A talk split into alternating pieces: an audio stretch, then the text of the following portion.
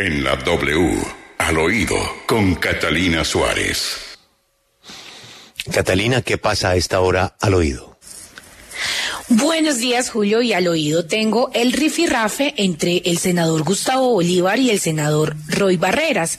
Miren, luego de unas críticas del senador Gustavo Bolívar a una periodista, el senador Roy Barreras lo cuestionó públicamente y le hizo un llamado a que en una democracia se debe, no se debe limitar a los periodistas, al contrario, se deben fortalecer más en un país como Colombia. A lo que Gustavo Bolívar le respondió, en vez de abogar por el establecimiento corrupto, deberías tener solidaridad por tus compañeros.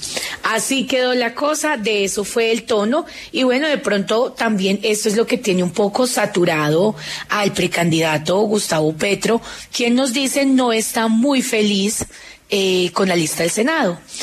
Y lo segundo es, ustedes se preguntarán cómo van los candidatos en el exterior para ocupar la curul de la Cámara de Representantes.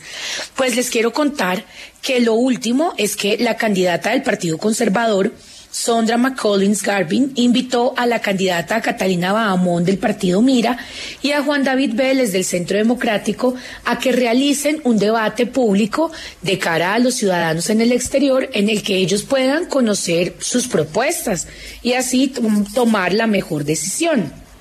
Pero además, Julio, quiero contarles que Garvin en los últimos días ha hecho importantes denuncias de cómo funcionan las embajadas en el exterior, cuestionando que la mayoría, según lo que dicen, siempre han funcionado como amiguismo y mermelada.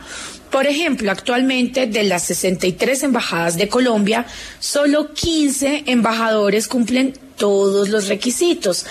Mm, y esto sin contarle que está cuestionando mucho el actuar del representante de los colombianos en el exterior, Juan David Vélez del Centro Democrático. Así las cosas, vamos a ver si los candidatos pues asumen el reto y salen a debatir qué es lo más importante. Soy Catalina Suárez y esto es Al Oído.